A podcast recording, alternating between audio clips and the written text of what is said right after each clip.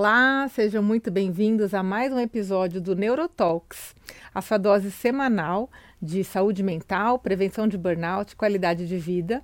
E hoje eu tenho uma convidada muito, muito, muito especial, que veio de muito longe, né? É, que é uma querida amiga que eu conheci virtualmente durante a pandemia, mas que já se tornou uma pessoa extremamente importante na minha vida.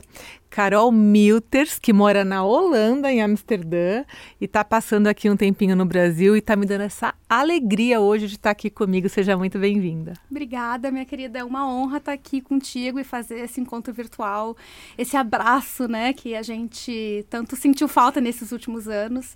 E é uma honra estar aqui, poder falar desse assunto tão importante com uma pessoa que, que é tão qualificada para falar sobre isso e que fala com tanta responsabilidade também, que é uma coisa que eu admiro muito. E, e esse vínculo, essa, esse encontro é maravilhoso. Espero que quem está assistindo sinta um pouco do amor que está emanando aqui nessa, nesse lugar agora. Verdade. É, é, é, incrível, né? Como, como a internet é, trouxe conexões tão potentes, né? Tão poderosas, principalmente nesse momento de, da pandemia do isolamento, que foi quando a gente se conheceu e se conectou. É, e a gente parece que se conhece há tantos anos, né, Carol? E a primeira vez que nos vemos pessoalmente, que a gente se abraçou, foi agora há pouco. Uhum. E foi incrível, a gente já, já, já pôde bater um papo bom aqui. E é incrível como. como algumas conexões são, são, são fortes o suficiente quando a gente se, se, se encaixa, quando uh, os pensamentos eles, eles convergem. É, parece que a gente se conhece há muitos anos, né? É verdade, é verdade. Ô, Carolzinha, me conta uma coisa. Você tá aqui no Brasil e eu tô aqui com uma coisa que você acabou de me dar, que é um livro autografado. Olha aqui, pessoal, um passo por dia que é o segundo livro da Carol. Eu queria que você falasse um pouquinho desse livro, depois a gente fala do primeiro, tá? Primeiro eu queria te agradecer muito, porque eu vou ler com certeza. Esse meu caçulinho, Um Passo por Dia, é, é um livro que eu escrevi para mim, mas eu também escrevi para as pessoas que estejam passando por alguma situação na sua vida. Eu falo muito sobre burnout, falo muito sobre saúde mental no trabalho, sobre ansiedade, mas eu também entendo que, principalmente depois desses dois anos que a gente tem vivido, né, é, eu acho que todos nós, de alguma forma, estamos tendo que nos reencontrar com recomeços ou tendo que recomeçar de alguma forma. E aí o subtítulo do livro é Meditações para Recomeçar Sempre que For Preciso porque a minha vida com a burnout, minha história com a burnout foi uma história de, de recomeço mesmo. E de entender quais são os passos que a gente precisa para recomeçar. A primeira parte do livro é um passo para trás, que é algo que às vezes a gente, a gente só quer andar para frente, a gente só quer o mais, a gente só quer o melhor, mas às vezes a gente precisa parar um pouquinho e dar um passinho para trás. Aí depois a gente tem um passo para dentro, que é para olhar para quem a gente é, o que, que a gente valoriza, o que, que realmente importa. Depois a gente tem um passo para fora, para olhar para o nosso entorno, e um passo para frente, que é para daí poder seguir adiante e também a gente poder se encontrar com o outro, né?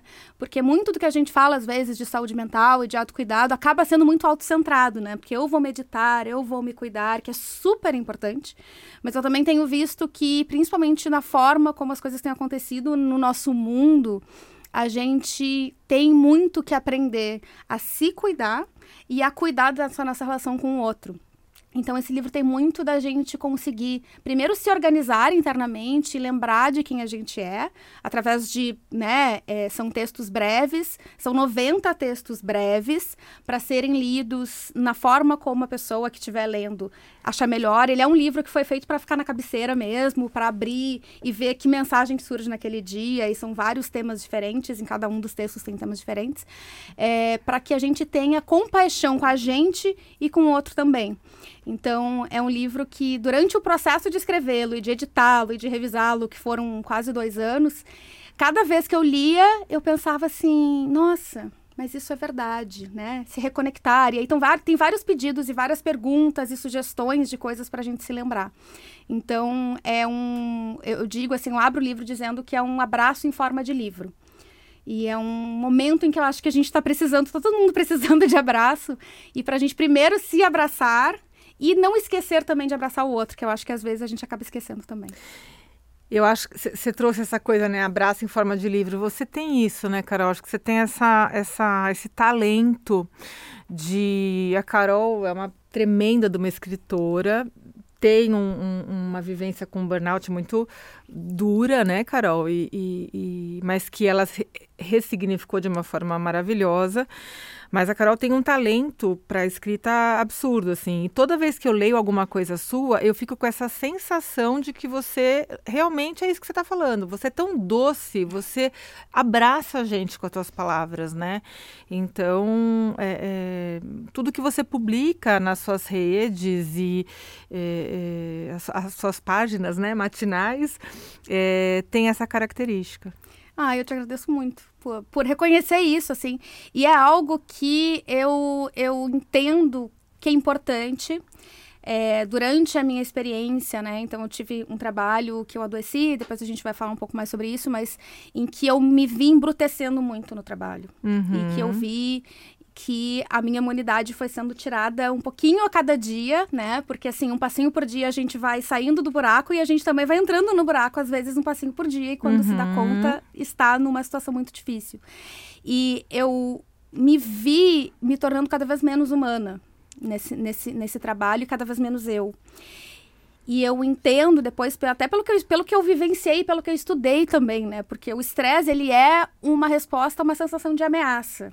Então, o que eu tento fazer para mim e para os outros é trazer uma sensação de segurança e de acolhimento, porque é a coisa que mais consegue fazer com que a gente se sinta relaxado e isso faz com que a gente pense melhor, isso faz com que a gente reflita melhor, com que a gente trabalhe melhor, que a gente seja mais criativo e que a gente contribua de uma forma mais significativa, né? Então, todo mundo ganha quando a gente é assim né?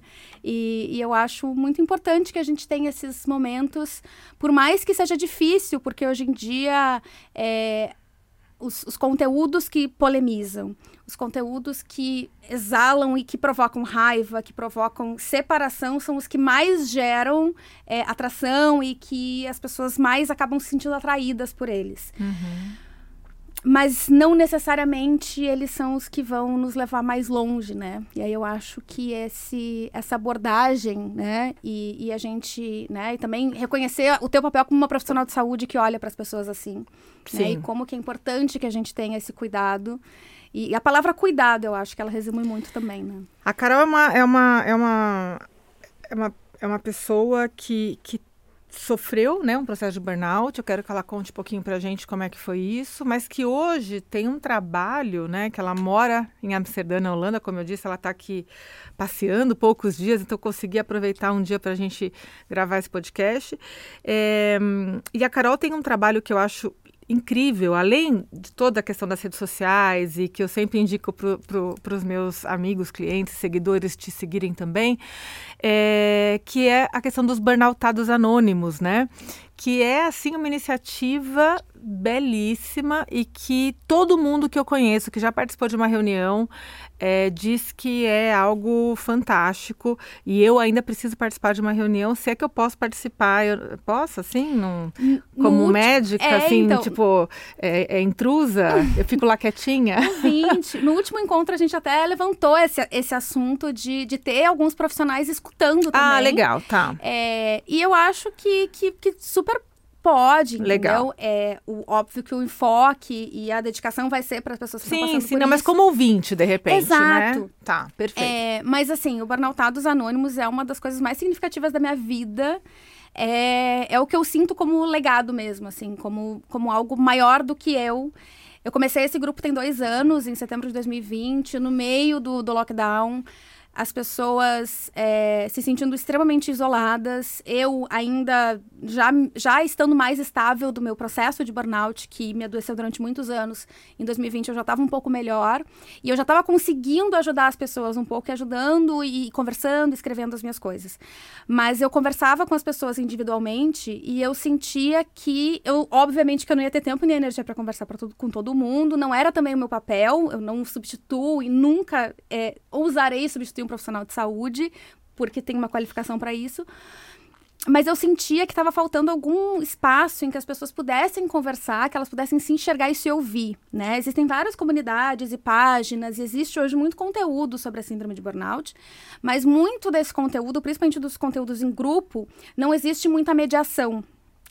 E aí a gente acaba indo também para um lado de que as pessoas é, elas estão muito tristes e se sentindo muito sozinhas, e aí a gente fica muito no sofrimento, no sofrimento e não consegue chegar no outro lado dele, que é o sentido. E aí, com o grupo, eu queria que a gente tivesse um espaço para poder conversar, se ouvir, ouvir a voz um do outro. É, eu também tive uma experiência muito atípica, porque eu era executiva de uma empresa, eu saí do Brasil, então eu tive várias coisas que grande parte das pessoas não, vive, não vivenciou o que eu vivenciei. E mesmo assim as pessoas se identificam comigo. Então, eu também queria conseguir aproveitar e, e, promover que as pessoas pudessem também encontrar pares que tivessem mais a ver com as suas vivências. Policial conversando com policial, professor conversando com professor, enfermeiro conversando com enfermeira. E, e aí é um grupo que se encontra mensalmente no Zoom por duas horas, na última sexta-feira do mês, meio-dia e meio horário de Brasília, em burnoutautosanônimos.org. Tem todas as informações, é um encontro gratuito, sem fins lucrativos nem comerciais, a gente não vende nada lá. É um trabalho totalmente voluntário. E hoje a gente tem, além, eu organizo os encontros, facilito, mas a gente tem também co-facilitadores, a Dani, o Henrique, a Milena, a Iris, a Eliana, que são pessoas que estão no grupo há muito tempo e que começaram a naturalmente ajudar, assim. Então, poder ver isso acontecendo, nos últimos encontros a gente teve 40, 50 pessoas participando. É, e todo mundo, e as pessoas entram como ouvintes acabam falando, é, ou saem, mesmo sem precisar falar nada, elas saem com uma sensação de que elas não estão sozinhas, que é uma das coisas que... O, o burnout em si já é muito difícil. E aí a gente tem coisas que agravam essa situação, que é a pessoa se sentir culpada por ter adoecido, e a pessoa se sentir sozinha, porque parece que todo mundo dá conta menos ela. Sim. E, e algumas, né, algumas questões muito específicas, o tempo de recuperação que é muito longo, o fato de que a gente não consegue trabalhar, que é a fonte do nosso sustento. Então, tem muitas coisas que são muito complicadoras. E no grupo, a gente não substitui terapia, não substitui né, atendimento médico. Inclusive, os profissionais de saúde indicam o grupo. Eu sou uma, super eu indico. Acho, eu acho fantástico. Eu indico, isso. eu coloco o nome e tal. Eu falo, arroba Carol Milter, se você tiver dificuldade, manda um direct que ela te responde. Ela é maravilhosa, mora na Holanda, já conto tudo.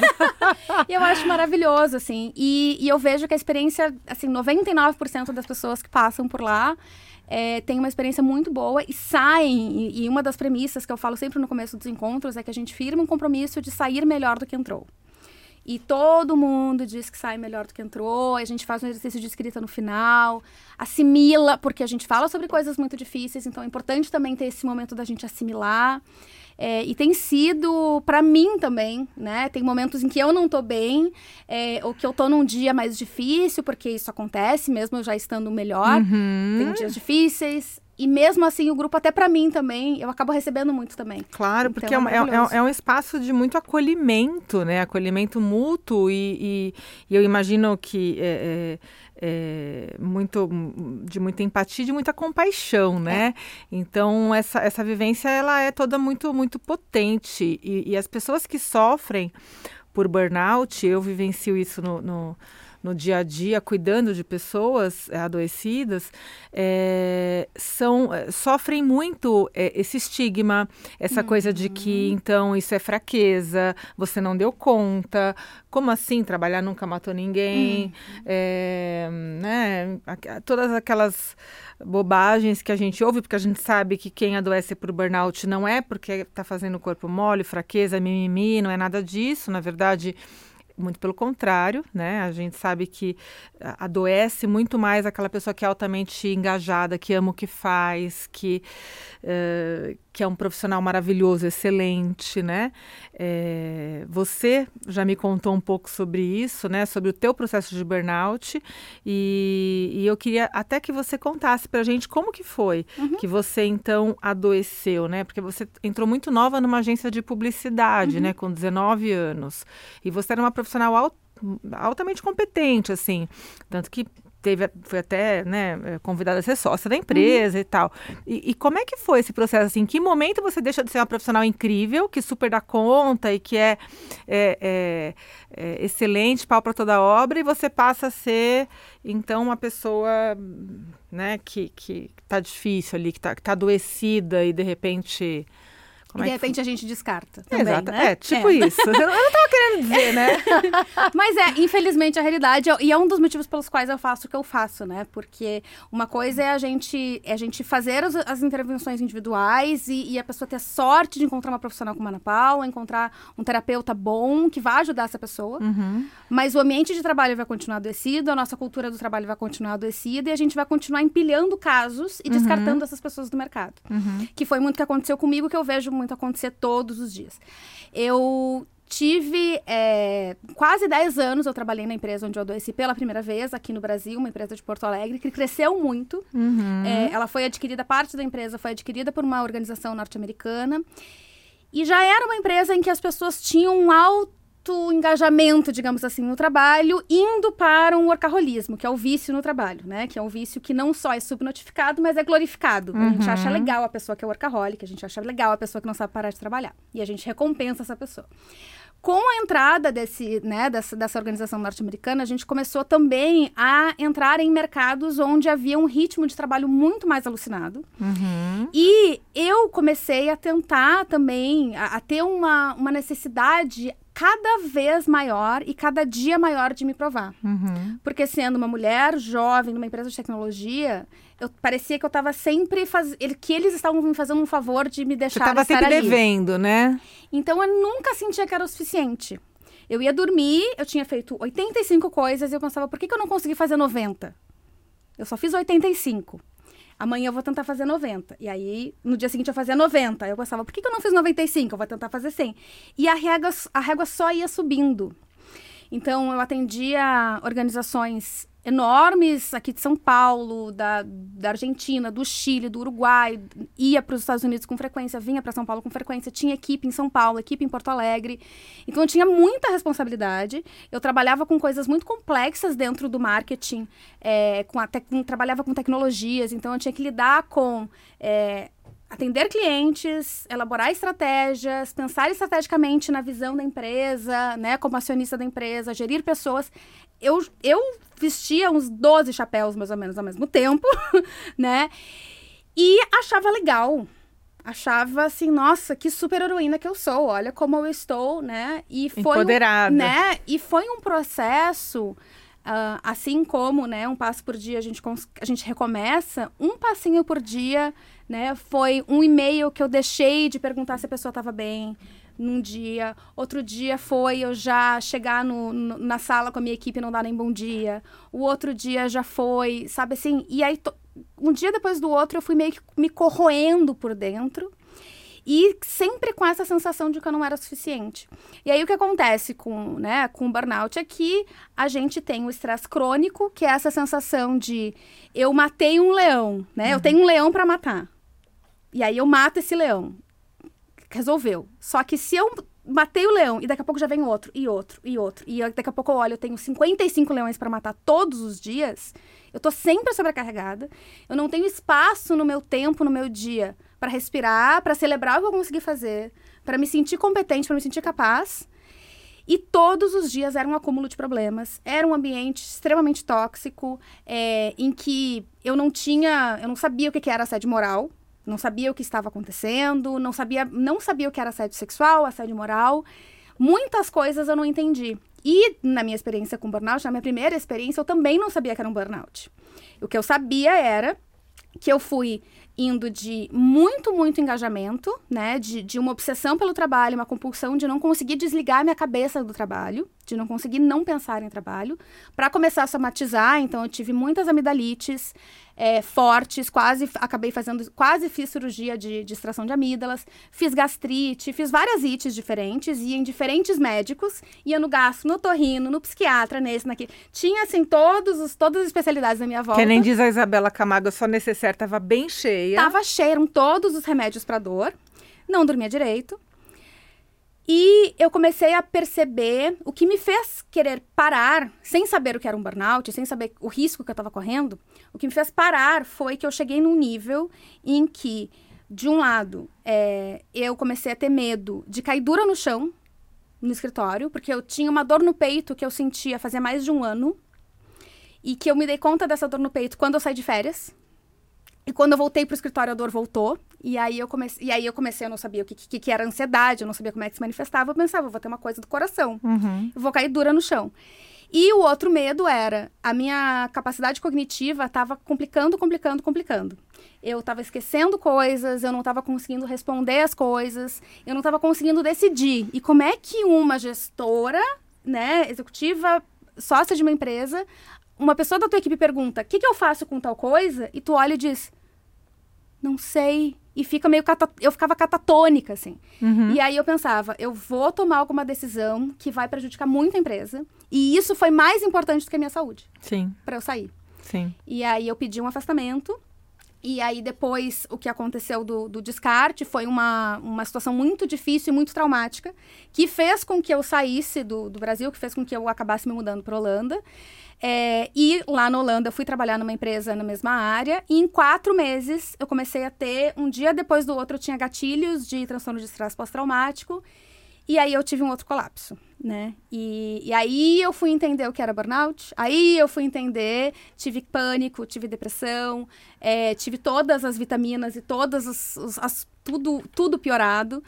E fiquei exausta, é, não conseguia ir no supermercado, não conseguia tomar banho. Eu sentava no chuveiro quando eu ia tomar banho, eu sentava no chuveiro porque caminhar do quarto até o chuveiro me cansava. Eu não conseguia cozinhar nada, nada, nada, nada, nada. Nossa. E o que me ajudou a conseguir recomeçar foi a escrita. Uma das únicas coisas que eu conseguia fazer, eu sentava e escrevia. E aí eu ia escrevendo o que eu ia sentindo.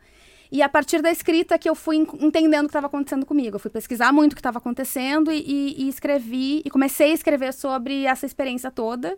E a compartilhar isso porque eu tinha essa sensação mesmo de que eu era muito sozinha. Que era fraqueza minha, que estava todo mundo dando conta menos eu. Que estava todo Uhum. mundo brilhando menos eu. E que, e à medida que eu fui compartilhando o que eu, o que eu ia sentindo, o que eu ia experimentando, eu via que eu não estava sozinha. E, e é muito isso que eu tento fazer hoje, assim, é, é- é compartilhar essa experiência para as outras pessoas saberem que elas não estão sozinhas nisso, né? Você sabe que você está tá contando como é que foi o processo que você eh, adoeceu e eu me vi muito quando eu fui secretária municipal de saúde, né? Eu te contei em Santo André e eh, eu estou me identificando muito no que você está falando, porque eh, eu estava num cargo, eh, tinha- rola um lance de síndrome de impostora, né? Muito. Que eu estava num cargo que eu falava, puxa, mas será que é para mim tudo isso? Uhum. Nossa, é o cargo mais importante de saúde do município, né? Caramba, mas eu sou nova, eu sou mulher, né? É, não, né? O- eh, Santo André eh, tinha um histórico de eh, políticos todos muito mais velhos, homens, na sua grande maioria. Eh, então, assim, era como se eu não fosse merecedora ou, ou pertencente àquele lugar. Então, isso me, me fazia trabalhar muito mais e querer dar muito mais e querer provar para todo mundo que eu podia sempre mais e, e- e isso dava um desgaste absurdo. Então, nunca estava bom, é isso que você está falando, né? Nunca estava bom o que eu estava fazendo. Eu sempre, eu poderia ter atendido, feito reuniões com todos os, os fornecedores, ah, com, com problema de que a gente tinha, né? A gente tem um recurso que é finito, que é um recurso milionário. São milhões, né? Então é uma responsabilidade absurda. É, a gente tem é, que fazer ali, né? Saúde pública, a gente sempre está tampando ali os buracos, né? Porque você, ou você paga, às vezes, o, a empresa que fornece ah, o lençol para o hospital, ou você paga a empresa que fornece remédio, ou, né? É tudo ali um jogo de, de Aham. números. E eu já tinha feito, por exemplo, num dia, reuniões com equipes, eh, eh, com, com, com pessoas super importantes, com sindicatos, negociando salário, negociando uma série de coisas. E eu achava que não estava bom. Eu não sabia que horas que eu podia ir embora. Eu achava que eu tinha que fazer mais e mais e mais e mais. E aí, Carol, eu tive um desequilíbrio na minha vida pessoal e profissional absurda. Uhum. Minhas duas filhas eram pequenininhas, né? Eu casada. Foi um momento caótico e eu também não percebi que eu estava entrando em burnout. Eu comecei a ter apagões de eu estar em reuniões e não e não sabia a palavra que eu tinha que usar numa reunião, sabe? Eu lembro no, como presidente do sindicato dos enfermeiros, Uhum. que é um sindicato é, é, muito importante, né, na categoria, é, é, no, desculpa, de todos os sindicatos, né, de uhum, todas uhum. as profissões, a categoria dos enfermeiros, é, ela é muito importante, e aí estava numa reunião, eu não sabia me posicionar, porque eu não sabia falar as palavras direito, aí a partir daqui, é, depois, depois disso, deu uma semana eu pedi demissão. Uhum. E aí fiquei com uma, com uma sensação de uma grande frustração, né? De, um fracasso. De fracasso, de impotência, de. Por mais que eu tivesse sofrido, eu apanhei na Câmara dos Vereadores, apanhei fisicamente uhum. mesmo, enfim, literalmente, né? Então, então a coisa foi, foi muito pesada. Mas voltando à tua realidade, e aí por que, que eu tô trazendo tudo isso? Porque mesmo já sendo neurologista, eu não identifiquei nada do que estava acontecendo, não identifiquei que eu estava sob estresse crônico, não identifiquei que eu estava no burnout, só fui identificar quando eu consegui sair e enxergar a coisa de fora. Uhum. É muito maluco isso. Uhum, uhum. É, e aí eu queria que você me falasse, você estava me contando sobre o teu processo de escrita, uhum. né? E hoje você está no teu segundo livro aqui. E aí você me contou uma história agora há pouco que eu achei maravilhosa, e eu queria que você contasse, então, em que momento você descobriu que a Carol seria mais feliz eh, como escritora, talvez, né? Como é que foi esse talento aí que você foi descobrindo? Então, eu sempre quis ser escritora e eu fui desviando dessa rota e em algum momento eu consegui reencontrar essa rota que, na verdade, ela me pertencia desde muito cedo, né? Eu, com 3, 4 anos de idade, eu já queria aprender a ler. A gente passava de carro, assim, pelos, pelos outdoors e eu perguntava o que está escrito, o que está escrito, o que está tá escrito. Eu tenho dois irmãos que são mais velhos do que eu, uma irmã e um irmão, e eles são 10 anos mais velhos do que eu, então eles já estavam na escola. E aí eu peguei a mochila da minha irmã e peguei caderno e lápis, caneta do meu irmão. Eu mexia nos, nos materiais deles e lia. O meu irmão é médico e eu lia os livros dele da medicina, depois mais velha, mas assim, né, com 3, 4 anos eu ficava ali, pegava a mochilinha, fazia de conta que estava indo pra escola. E aí a minha mãe, ai, tá, Carol, tá bom, vamos esse ano, porque ela queria me levar pra escola com 5 anos pro pré. E aí eu com três para quatro, com quatro anos, um pouquinho mais de quatro anos, ela, tá, então vamos. E aí eu cheguei na, na escola, e aí a minha mãe conta que eu, né, de frente para a diretora da escola, ela disse, ah, porque ela vai para a escola. Na verdade, ela queria que eu fosse para o jardim de infância, que é o pré-pré, né? E aí eu disse, mas eu não vim aqui para brincar, eu quero estudar. E é, eu ainda comentei contigo, né? Olha como se isso não é um fator de risco para burnout. Isso não é maravilhoso? Isso não é maravilhoso? Eu não quero brincar, quero estudar com Uma... quatro anos. Inclusive, assim, é, há uns quatro anos atrás, acho que foi 2019, três anos atrás, eu, uma das minhas resoluções de ano novo foi aprender a me divertir. E eu me lembrava muito dessa minha fala, assim, que eu pensava como é que pode que eu levava tudo a sério. Eu era e eu olho hoje para crianças que são assim que nem eu e eu acho, meu Deus, que criança chata. E eu penso, meu Deus, assim, eu acho fofinho. Mas ao mesmo tempo eu penso assim, mas Carol, tá, tá né? na hora de brincar. Tá na hora de brincar. Eu também sempre fui muito precoce. E aí eu fui aprendendo com a vida que a gente não pula fase. E quando a gente pula a fase, em algum momento a fase ela vem ela, e ela nos cobra. Ela grita, né? né? Então, assim, eu fui sócia com 23, 24 anos, e aí com 30 eu tava perdidaça. Uhum. Que era o que eu tinha que estar tá fazendo com 23. Eu tinha que estar tá perdidaça aos 23. Na verdade, não tem idade, mas eu acabei querendo me antecipar muito às coisas, uhum. né? E, e a gente também vive cada vez mais querendo se antecipar e querendo encurtar os caminhos né? Querendo ficar rico mais rápido, querendo, é, ao invés de fazer um curso de psicologia em quatro anos, eu quero fazer um cursinho de um ano para já conseguir atender e pegar atalho. E não existe isso. E quando a gente faz isso, a gente deixa de vivenciar várias coisas. Uhum. Mas na escrita, é, eu sempre tive muito fascínio por isso, mas eu tinha dificuldade de me enxergar como escritora é, que a escritora que eu, que eu olhava e que eu tinha mais facilidade de ver, assim, na minha volta, que eram escritoras de poesia ou de ficção, né? De saraus literários, oficinas literárias. Eu fiz até oficina literária, achei horrível. E eu pensei, esse negócio de escrever não é pra mim. E, e, eu pensava, mas eu não tenho do que escrever, porque eu não sei inventar histórias. Eu não uhum. tenho uma uhum. imaginação, assim, muito fértil. Eu nem gosto de assistir coisa que é muito, sabe, assim, fantasiosa. Não é minha praia. E aí, quando eu adoeci, é, eu comecei a escrever para mim, primeiro, né? E na verdade tudo que eu escrevo eu escrevo para mim. Uhum. Aí depois eu avalio se é publicável ou não. Tem muita coisa que nunca será publicada e que é importante que a gente tenha esse espaço, assim como na terapia, Uhum. né? Nada do que a gente fala na terapia sai. Na escrita também, não precisa sair tudo. Uhum. Não precisa compartilhar tudo que tu escreve. É importante ter essa separação. E aí, depois que eu escrevo, eu avalio assim: isso aqui acho que é melhor deixar quieto, isso aqui acho que é- isso aqui pode ser que funcione. Às vezes tem umas coisas que eu acho que era melhor deixar quieto e eu publico, porque eu acho que também, às vezes, faz parte. Mas, mas essa experiência acabou me dando sobre o que escrever. E então isso também foi muito importante, né? E, e eu hoje me vejo ainda há muitos anos. Eu tenho, né? O Passo por Dia é meu segundo livro. E eu já tenho o terceiro, o quarto e o quinto, que eu já sei do que, que vai ser. Então ainda vai ter muito livro pela frente, vai ter uma estante inteira, assim. É, é algo que eu realmente me vejo fazendo por anos e anos e anos e anos. Por quantos anos eu vou continuar falando sobre burnout, sobre saúde mental no trabalho? Não sei. Estou feliz hoje fazendo isso, me enxergo fazendo isso durante um tempo, mas escrever é pra vida. Que incrível, É vida. incrível. E realmente, com esse talento que você tem, tem que ser para a vida mesmo. É, Carol, como- é, é, algumas semanas atrás eu, eu, eu tive a alegria também de, de conversar com a Isabela Camargo aqui no, no podcast. E eu queria. A, e a Isa falou que uma das coisas que, que ela pratica, né, para não entrar em burnout de novo, porque a gente sabe que quem já teve um burnout tem uma chance muito maior de ter o segundo, e quem já teve o segundo, uma chance muito maior de ter o terceiro, né? Ela disse que eh, tem que estar sempre vigilante, né? Tem que estar sempre de olho em muitos hábitos e em muitas coisas para que não aconteça de novo. Então, eu queria te ouvir e saber quais hábitos, quais, ah, quais pontos da tua vida você está sempre vigilante para não burnoutar. O primeiro, sem dúvida nenhuma, é escrita.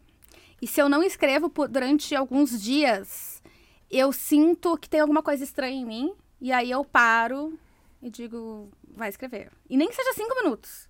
E aí eu vou e escrevo, e eu sinto uma calma, eu sinto que, que eu consigo organizar algumas coisas internamente quando eu escrevo. Então, a escrita para mim é a prioridade absoluta, assim. Depois, eu gosto muito de praticar exercício de respiração, meditação. Eu, eu, no- eu nomeio mais como exercício de respiração, porque eu não tenho tanta. ahn, como direi? Disciplina, eu acho a palavra, para manter uma prática meditativa diária de 15 minutos, que seria o ideal, mas entre o ideal e o possível, a gente fica com o possível. O possível para mim é fazer exercício de respiração que eu faço durante o dia inteiro. Em algum momento que eu sinto assim que eu tô um pouquinho, eu faço inala quatro, quatro tempos, mantenho o ar nos pulmões oito tempos e exala pela boca 12 tempos. Faço duas, três vezes e, e aí eu consigo regular o meu sistema nervoso para o momento. Eu presto muito atenção é, em quando eu começo a sentir raiva. Ah, Aquelas raivas curtinhas, assim, sabe? Do. Ai, o que, que, tu quer- que, que tu quer comigo? Uma irritabilidade. É, é aquela coisa assim de, ai, eu não tenho nada a ver com isso. Ai, porque essa, por que, que ela tá falando comigo agora? E aí eu paro e eu penso assim, por que eu tô sentindo isso? Aí eu paro e penso, não, porque eu tô me sobrecarregando de novo. Porque eu assumi muitas coisas. É, quem já ouviu falar sobre burnout, quem já me ouviu falar, quem já ouviu Ana Paula falar, quem já ouviu Isa falar, a gente fala muito sobre falar não. E é fundamental, porque a gente não tem recursos infinitos, o nosso tempo não é infinito e a nossa energia não é infinita. Então, para estarmos aqui hoje, a gente disse não para outras coisas. Alguns não foram conscientes, alguns não. Para que você esteja nos assistindo hoje, você está deixando de fazer outras coisas para investir o teu tempo nisso.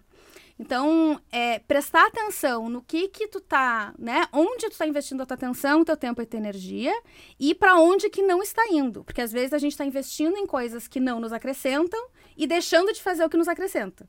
Então, é, é ter um pouco de clareza do o que, que realmente faz sentido para mim. Uhum. É, eu tenho, um, tenho um, um- um teste que faz parte, uma avaliação que faz parte da psicologia positiva, que é o, ah, o VIA Character Strengths, que são as forças de caráter. Que cada um, todos nós temos 24 forças de caráter e aí a gente tem algumas mais, algumas menos. Tem um site que tem esse teste, que é via, via.org, que tu pode consegue fazer, ele tem a tradução para português, e ele vai te dar quais são as tuas principais forças de caráter. E o que eu percebi foi que, a partir do momento que eu descobri essas forças, e eu consegui garantir que no meu dia eu tenho um pouco, da, que eu consiga explorar as três principais, isso me ajuda muito. Então, as minhas três principais são humor, então assim, eu preciso rir, e é muito engraçado, em vários sentidos, que eu não me sinto bem em lugares que eu não consiga rir. E, e, aí, e aí a gente falando, né, de, de, de relação com o trabalho, enfim, às vezes a gente também acaba adoecendo porque a gente está num lugar em que a gente precisa ser outra coisa. Rígido, né? E aí, assim, como é que eu estava 24 horas por dia em lugares que eu não podia nem sorrir para as pessoas? Isso é uma violência contra quem eu sou. E aí tem os outros valores. Então, isso eu acho que é muito importante, seja através desse site, seja, né, é, entender quais são os seus valores e quais são as coisas que para ti são importantes. Uhum. E colocar isso na frente, né? O, o, priorizar é colocar na frente. Colocar isso na frente. Depois eu vou fazer o resto. E ter momentos de descanso e de pausa, desconexão. Porque hum, a gente vive cada vez mais com a sensação artificial que foi criada pelos aparelhos que vocês estão usando para escutar esse, esse podcast ou para assistir, esses dispositivos eles criam na gente a sensação de que tudo é imediato e de que tudo está disponível sempre. Porque a gente não precisa mais ligar o telefone sempre que a gente vai usar o telefone, né? Quando a gente usava computador, o pessoal aqui que é um pouquinho mais velho, quem está assistindo, que, que sabe o que era um disquete, sabe que para usar o computador tinha que ligar e ficar cinco minutos esperando ligar. Sim. Hoje não tem mais isso. A gente está cada vez menos entre uma coisa e outra. Então, entre pegar o Uber, chega o Uber, vai para reunião, vai para a próxima reunião, a gente não tem mais esses espaços entre uma coisa e outra. E a gente não consegue parar nem durante o dia e nem um, entre um dia e outro. A gente vai emendando uma coisa na outra. Então, ter esses momentos de parar, né? Eu faço pausas das redes sociais a cada sete semanas. Eu ah, isso eu acho maravilhoso. Isso aí você precisa contar como é que ah, você faz, então. porque isso, gente, é meu sonho de consumo. Presta atenção. Anota, pega papel e caneta aí, Tawane, por favor, deixa anotado. Não tem nenhuma razão cabalística nem nada, mas acabou sendo. E eu vou adaptando, porque eu não sou uma pessoa adepta da rigidez. Tá. Então, eu não sou do vamos acordar todo dia na mesma hora, fazer tudo igualzinho sempre. É importante que a gente tenha regularidade, mas com um pouquinho de flexibilidade. O uhum. que, que eu faço? A cada sete semanas, eu paro uma semana. E aí eu saio, paro, uh, suspendo reuniões, trabalho o mínimo possível ou nada, é, e apago os aplicativos das redes sociais. E não só eu faço isso, como eu também faço um esparro que eu vou fazer isso. Porque se eu não saio falando para todo mundo, eu vou entrar, porque eu sou viciada. e aí a gente precisa ter os, os né, ter as, os, os é contratos, né, Exato, as negociações. Para que eu consiga garantir que eu vou conseguir fazer isso. Então, uhum. o que, que eu uhum. faço? Eu vou lá e escrevo, gente, vou sair das redes, porque eu sei na minha cabecinha que se eu não fizer. E eu já tentei. Recentemente eu tentei sair sem, sem apagar. que eu tinha, que eu tava saindo e eu instalei de novo. Uhum. Então eu já sei que eu funciono assim. Então, assim, eu preciso passar vergonha tá. que eu não estou fora das redes, porque elas chegam nesse nível de ser viciantes. Então, eu escrevo para as pessoas e digo, ó, não estou usando as redes e é, vejo você semana que vem. E aí eu fico, apago as redes e não vejo nada durante tá. uma semana. E sempre. Você apaga o WhatsApp sempre... também? O WhatsApp não. Tá. Porque assim, como eu moro longe, Tá, é, porque tem a questão da família, né? É, uhum. aí fica complicado. Mas é claro que durante o meu dia eu faço muito de deixar meu telefone no modo avião durante algumas horas, deixar meu telefone fora de onde eu tô. Se eu preciso fazer alguma coisa que exige concentração, quando eu estava trabalhando no livro, por exemplo, várias vezes eu colocava meu telefone, deixava meu telefone no quarto e ia trabalhar no escritório. Tá. Quando eu vou dormir, eu deixo meu telefone carregando em outra peça. Uhum. E eu durmo uhum. três vezes melhor só por causa disso. É, então eu apago os aplicativos e eu, e eu ainda digo para as pessoas não me mandem nada e se me mandam eu digo não vou ver e porque assim uma semana é tolerável. É, o que eu faço porque eu não trabalho em UTI, eu não trabalho numa ambulância, eu não, não trabalho. Não é bombeiro. Não, não sou bombeiro, não sou policial, não sou médica. E então assim nada do que eu faço não pode esperar uma semana. Uhum. Então eu tenho condições de me organizar para que durante uma semana eu esteja desconectada. E essa semana, é, eu tenho feito isso faz um ano e meio, essa, é, essa prática ela tem conseguido manter a minha sanidade mental, porque cada vez que eu volto, eu sou muito mais intencional, porque nessa semana eu vou tendo clareza das coisas que eu não precisava estar tá fazendo. E que às vezes, né, no nosso dia a dia, a gente fica enxugando muito gelo. A gente faz de conta que tá trabalhando e diz, não, vou fazer isso aqui, isso aqui, isso. E quando a gente olha, como tu falou, né, de, de, de sair do contexto para ter perspectiva, né? É, isso faz com que tu tenha mais clareza e entenda. Mas dessas 20 coisas que eu estava fazendo, essas cinco aqui, eu nem sei por que, que eu estava fazendo. Não sei por que, que eu estava fazendo isso. Exato. Eu posso passar para outra pessoa fazer, eu posso simplesmente dizer não, muito obrigado. Uhum. Adoraria, porém não faz parte das minhas prioridades.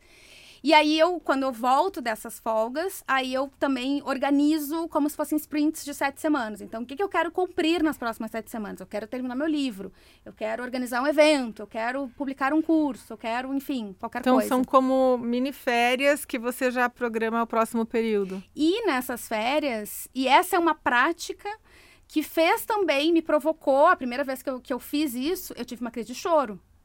Porque eu pensei, eu não vou conseguir, eu não, eu não mereço parar uma semana. Porque eu preciso, porque isso. E aí a gente vai criando todas as narrativas, os auto-enganos, né? Que são maravilhosos. Todos os argumentos. Não, porque não sei o que. E aí, eu- e aí eu tava com meu namorado e ele, mas assim, Carol, é uma semana. Como assim? Tenta. Se, se for muito ruim, se, for, se tu tiver um baita prejuízo, aí tu revê. Mas assim, tenta, né? Uhum. E aí a segunda vez que eu fiz já foi mais tranquila, a terceira eu nem senti. O que que eu faço? Porque daí, assim, é, uma das coisas que faz com que a gente acabe deixando o trabalho, né, ocupar todos os espaços da nossa vida, é porque a gente não sabe o que fazer quando não tá trabalhando. Uhum. O que, que a gente faz quando não tá trabalhando? A gente cuida da casa. A gente. é, eu comprei coisas para pintura. Tinta acrílica e canvas e tal. Eu pinto muito mal, mas pinto. E tá tudo bem, e, e não é, né? Porque isso também é muito terapêutico para quem passa por isso, né? A Sim. gente quer fazer tudo muito bem, a gente quer ser excelente em tudo, a gente quer ser perfeito em tudo. Então, a pintura, é, eu tenho a pintura e eu toco o ukulele. As Ai, duas coisas eu faço muito mal. e eu aceito que eu faço mal. E é maravilhoso fazer mal. Às vezes eu toco o ukulele, ele não tá afinado, e minha gata sai correndo. Ela acha horrível. Por, por ela, assim, ela tinha comido já aquele ukulele, sumido com aquilo. Mas isso me lembra que não precisa tudo estar maravilhoso. Que o fazer, o processo do fazer é terapêutico e é importante, me ajuda a tolerar o erro, a tolerar a falha, a tolerar a imperfeição. E nisso a gente vai treinando e vai começando a, a conviver com isso de uma forma mais tranquila. Porque isso nos causa muito sofrimento. E a gente não precisa, e a gente não trabalha melhor desse jeito. Perfeito, perfeito. É, a gente. É, esse que você falou, né? Você está falando e eu estou vendo ali atrás no, no- na estante, tem A Coragem de Ser Imperfeito de Brené Brown, tá bem ali atrás de você. E, e é isso, né? Fazer, inclusive, entender que coisas que nos fazem bem é, podem, podem, podem não ser executadas perfeitamente, né? Eu faço balé, você sabe. E, obviamente, que com 46 anos que eu faço esse mês, o meu balé está muito longe de ser perfeito. Aliás, acho que nunca foi. Mas quando eu voltei a dançar depois de, de, de, de, de 40 anos, é claro que tá, tá, tá, tá bem, bem mais longe de ser perfeito, né? E a gente se diverte. Nossa turma a gente chama de Jurássicas, né? Ai, que E é- demais! É maravilhoso. E a gente acabou de se apresentar no Teatro Alfa aqui em São Paulo. Foi incrível. E a gente super se diverte. Então, é assim, é uma turma que tem. As meninas têm de 30, e- de 30 até 60 anos. Uhum. E as meninas, meninas de 60. Meninas. É, somos em 16 ou 17, não me lembro exatamente, mas é incrível e a gente se super se diverte, cada uma dentro da sua limitação, cada uma dentro do respeito ao teu corpo, e aquilo é uma, é uma atividade que não é física, mas que é de lazer, de expressão, de arte, é tão gostoso, né? E entendendo que a gente não precisa ser perfeito, né? E aí a gente tira um pouco essa coisa de é, é, a, da tal da capa da Mulher Maravilha, né? E eu, eu que já sou mãe, também é um lance que eu tenho trabalhado na terapia, né? Que eu não preciso ser a melhor mãe, que a gente se cobra muito aquilo que a gente estava conversando agora há pouco. A gente se cobra demais em todos os nossos papéis, né? Então eu tenho que ser a melhor neurologista, a melhor mãe, a melhor bailarina, a melhor esposa, a melhor filha. Não, eu posso ser uma boa mãe dentro daquilo que é possível. Eu posso ser uma boa esposa dentro do que é possível, né? Então ser boa o suficiente dentro das minhas possibilidades. Isso é incrível. É. A palavra suficiente é uma palavra que é muito. que eu tenho sentido muito a importância dela Tanto no o que, que é o bom o suficiente, como também a, o que, que é o suficiente do quanto eu consigo aguentar, né? De dizer, não, daqui em diante sou o suficiente para mim, eu não aguento mais, eu vou precisar sair dessa situação, vou precisar mudar essa situação. E, e eu acho que a gente conseguir entender o que, que é o suficiente é um trabalho interno muito importante, porque em volta da gente tem muita coisa querendo nos dizer o que é o suficiente para nós. E, e, e num, num, dos encontros dos Burnoutados Anônimos, uma pessoa falou que ela, que ela tinha o um emprego dos sonhos. E eu ainda perguntei para ela, mas o emprego dos sonhos de quem? E, e é uma pergunta que a gente ficou assim, mas assim, de onde vem isso, né?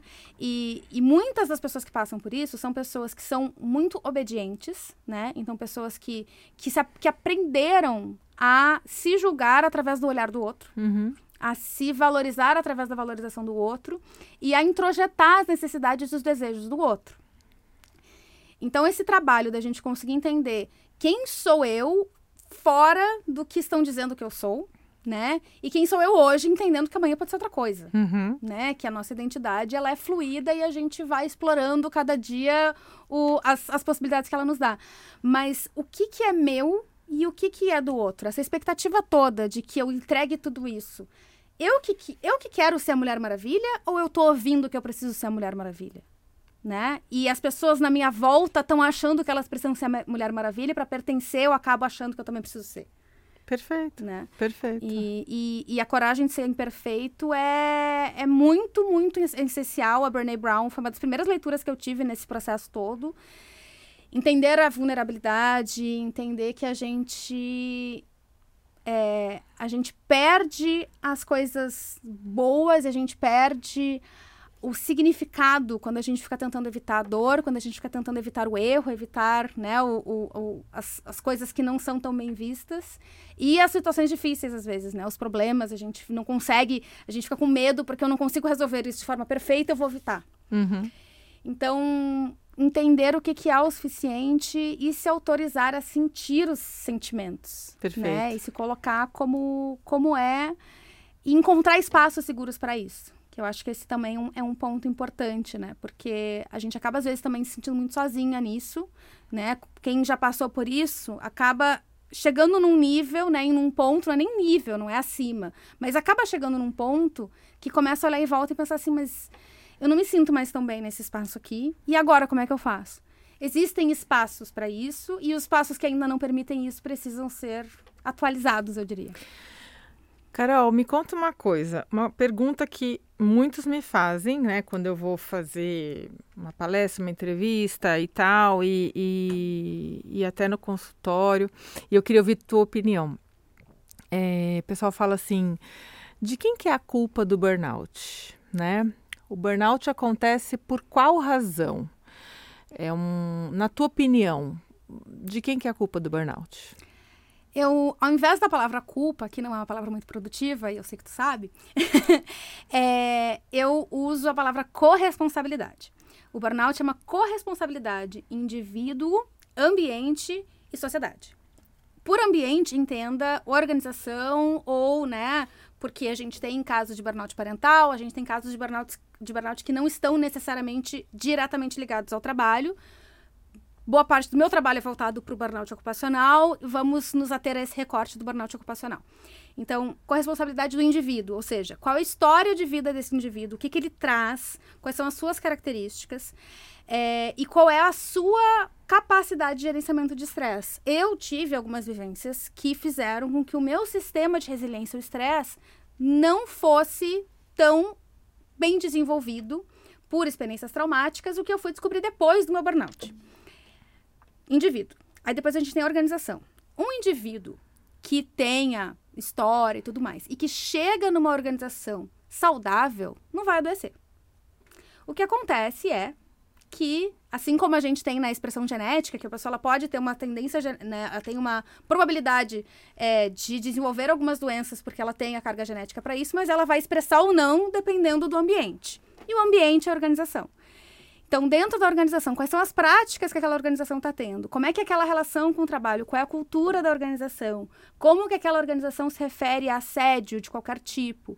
Como que ela lida com sobrecarga de trabalho, com recompensa, com autonomia? É, tem oito áreas estratégicas da relação com o trabalho, que eu falo bastante em cursos e tal, é, que é o que que... Como que a gente cultiva uma relação com o trabalho que seja sustentável e não adoecedora? E aí, na organização, a gente tem as lideranças, a gente tem o estigma da, da saúde mental, que é uma responsabilidade muito importante. E, por último, a gente tem a sociedade, que é que valor que a gente dá para o trabalho hoje, né? Que narrativa que a gente tem coletiva em relação ao trabalho? Como que a gente enxerga uma pessoa que trabalha 30 horas por dia, que nem existem as 30 horas, e como que a gente enxerga uma pessoa que tira um cochilo depois do almoço? Com o juízo de valor que a gente faz né? Como que as condições de trabalho estão estabelecidas no nosso país neste ano? Isso faz muita diferença, né? Eu tinha um trabalho, é, eu escrevia sobre burnout antes da pandemia e eu falava muito sobre as características individuais. Durante e pós-pandemia, se é que posso dizer pós, é, muitas pessoas que eu acharia que não teriam probabilidade, não teriam uh, propensão a desenvolver ou ter um burnout, estavam beirando o burnout. Porque os ambientes e o social estavam em frangalhos.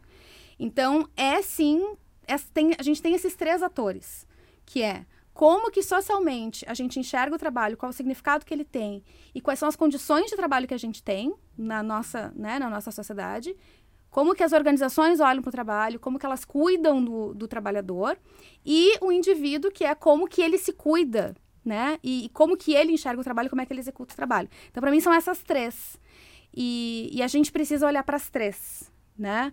Individualmente, a gente precisa se cuidar, mas, assim como se eu entrar, se eu colocar a melhor máscara do mundo, a N95 Power Plus, e entrar numa sala que tem mil pessoas com Covid, a chance de eu pegar não é zero. A chance de eu não pegar não é zero, né?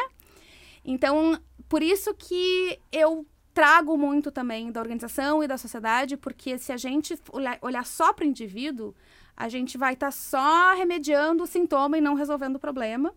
Mas a gente também precisa colocar qual é a nossa responsabilidade em relação a isso. Não é que a empresa que. Não é a empresa que te adoeceu. Perfeito. São, é um pouco desses três. Eu, eu, eu compartilho da mesma, da mesma ideia e a gente não pode demonizar a empresa, porque a gente sabe que tem empresas que são muito bacanas, incríveis, que cuidam dos seus colaboradores. Tem pessoas que, inclusive, saem das empresas para empreender, para trabalhar por conta, né? Veja, tem médicos, tem enfermeiros, tem pessoas que trabalham por conta, é, enfermeiros nem tanto, mas médicos principalmente, e que pessoal de marketing digital, né? Como você já trabalhou muitos anos, pessoas que empreendem e que adoecem de burnout, porque não tem o limite, não sabe a hora de parar, né? Exato. Então, é, é, você jogar né, essa, essa, essa responsabilidade toda para cima da empresa é muito complicada, né? Porque se você não muda a tua forma de se relacionar, com esse trabalho, então mesmo que você tenha tido um trabalho numa grande empresa e você adoeceu e você falou, nossa, é porque o meu chefe, é porque aquela empresa, aquele ambiente era tóxico, que a moda agora é falar uhum. que tudo é tóxico, né? E aí você saiu e você falou, não, não agora eu vou fazer brigadeiro gourmet. Uhum. Maravilhoso que eu amo brigadeiro. Ok, mas se você não, não, não tiver uma mudança de posicionamento, de hábitos, é, de, de, saber colocar limites na sua vida, você pode ter um novo burnout fazendo um brigadeiro gourmet sem nenhum problema, né? Exatamente. É mais ou menos isso. É, e, e, e o burnout, ele também, ele é um sintoma de como a gente está funcionando como sociedade, né? Então, independente de onde, existe um risco, existem lugares em que a gente tem mais risco e tem, existe, existem lugares em que a gente tem menos risco. Mas a gente também, é, é importante que a gente também tenha compaixão. Claro que existem casos que são extremos e que as pessoas precisam ser responsabilizadas, as pessoas e organizações precisam ser responsabilizadas. Mas também existe falta de informação e existe também o ponto de que a gente nunca viveu como a gente está vivendo hoje.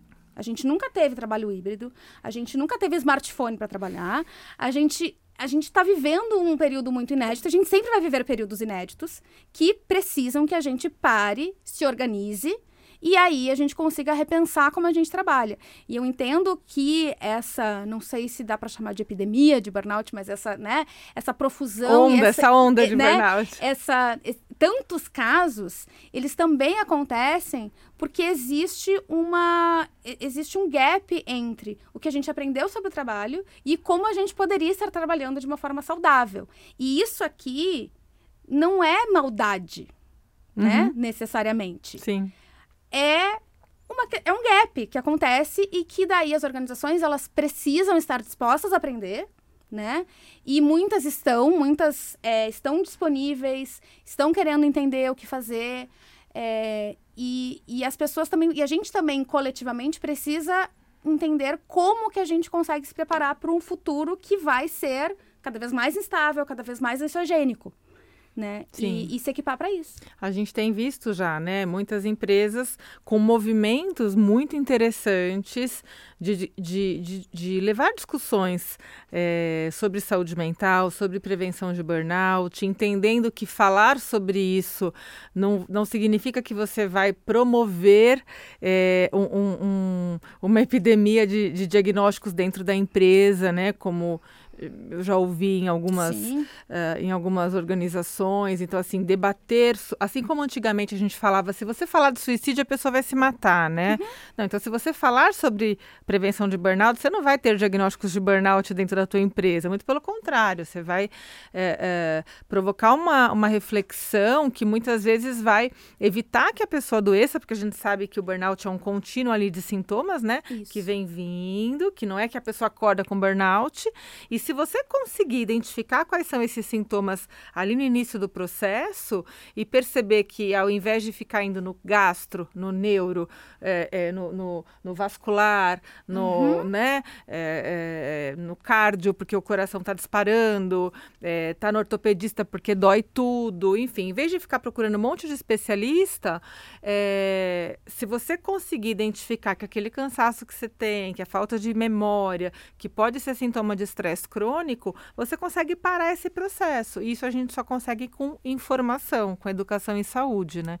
Então, o teu trabalho eu sei que você faz palestras, assim como eu, em empresas, é, com, a, com a escrita, né? Esse teu segundo livro, teu primeiro Páginas Matinais também foi um tremendo sucesso.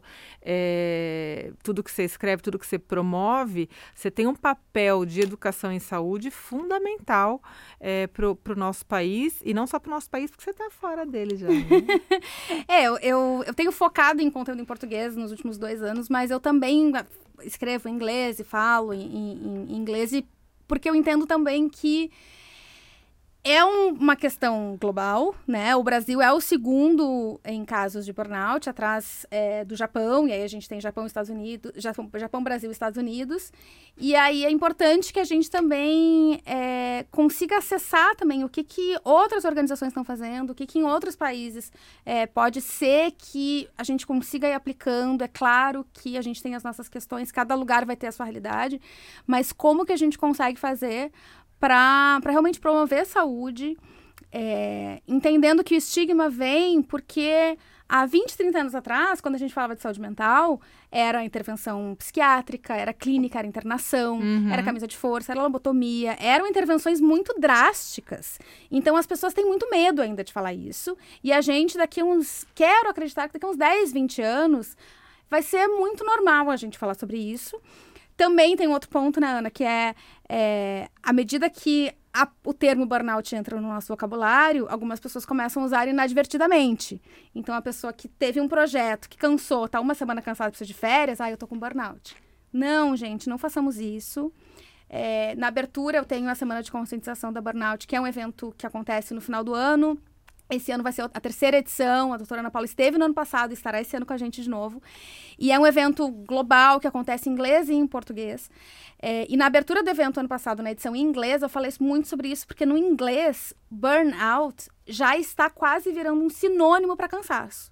Então, eu tenho alertas do Google para artigos e tudo mais em inglês e em português. Em português, eu olho e vejo, assim, tem psiquiatras falando, e, e profissionais de saúde, enfim. Em inglês, eu olho e já é assim, o burnout ele acaba, acaba, se tornando quase uma palavra que tu usa como sinônimo para frustração, para cansaço, para uhum. um estresse assim. Eu fico, um estresse qualquer, aquele. Né? Gente, né? não vamos fazer isso. E eu acho que no Brasil, é, por a gente estar começando a falar mais agora com a definição do MS, eu acho que a gente também tem essa oportunidade de frear que isso aconteça. É um risco, né? né? E uma responsabilidade de dizer, não, uma coisa é cansaço, e o cansaço se cura com descanso. O burnout é muito mais complexo do que isso. Tem todo o trabalho da, da doutora Ana Paula sobre isso, tem o meu trabalho, meus livros, tem a Isabela que também fala sobre isso, muita gente que fala sobre isso. Uhum. É, e não vamos banalizar, porque isso faz com que as pessoas que já estão marginalizadas, porque hoje o que tem de gente afastada aguardando perícia do INSS, sem benefício, sem ter condições de pagar pelo básico, porque não tem o reconhecimento de que isso existe, uhum. essas pessoas estão marginalizadas hoje. Se burnout vira sinônimo de cansaço, elas Piorou. vão continuar marginalizadas. A gente não quer que isso aconteça. Isso não pode acontecer de nenhum. Perfeito, Carol. Perfeito, perfeito, perfeito. É... Ah, eu fico triste que tá acabando. oh. A gente podia fazer uma entrevista daquelas, assim, que nem eles fazem nesses podcasts, tem, assim, de seis horas. De, tipo, pede uma comida, não é? A gente pede uma pizza, come, fica aqui batendo papo. Bota duas pessoas que gostam de falar. Adorei. Eu amei também, querida. Obrigada, meu amor, obrigada. Sua contribuição é sempre tão incrível para esse tema. Nossa Senhora, em qualquer modelo, né? Você em podcast, em live, em livro, escrevendo, você, multimídia. você é multimídia. é, Carol, conta pra gente, já tem data da Semana da Conscientização? Vai ser de 12 a 15 de dezembro. Tá. É, segunda semana de dezembro, né? Normalmente é finalzinho de novembro, mas esse ano a gente tem Copa do Mundo, tem várias coisas tá. acontecendo ali. Eu não quero competir com atenção. E eu acho que é importante para o nosso bem-estar também que a gente se divirta um pouco com a Copa do Mundo. Claro. E para pessoa se inscrever? Uh, conscientização da burnout.org.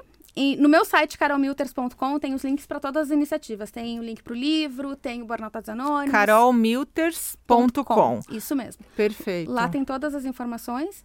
É, e, e, quem quiser conversar comigo, meu arroba é carolmilters em todas as redes sociais. Em cada rede social eu, eu tenho alguma alguma expressão um pouquinho diferente da outra, assim, eu exploro a minha identidade de formas diferentes em cada rede. E, e, te parabenizo também pelo teu trabalho, acho super importante ter uma profissional de saúde falando sobre isso, né? É, que tem a experiência, que cuida das pessoas que estão passando por isso. Acho incrível, agradeço muito. E ainda faremos mais. Voltarei aqui. Peçam aí nos comentários para voltar. Com daqui, daqui a uns anos. Da, tentarei voltar para o Brasil não. em breve. Ou então anos a gente grava não. lá na Holanda. Eu vou lá para Amsterdã gravar. Você me convida lá. A gente, a gente contrata, chama um, pega um estúdio lá e, tá e, e, vai para lá.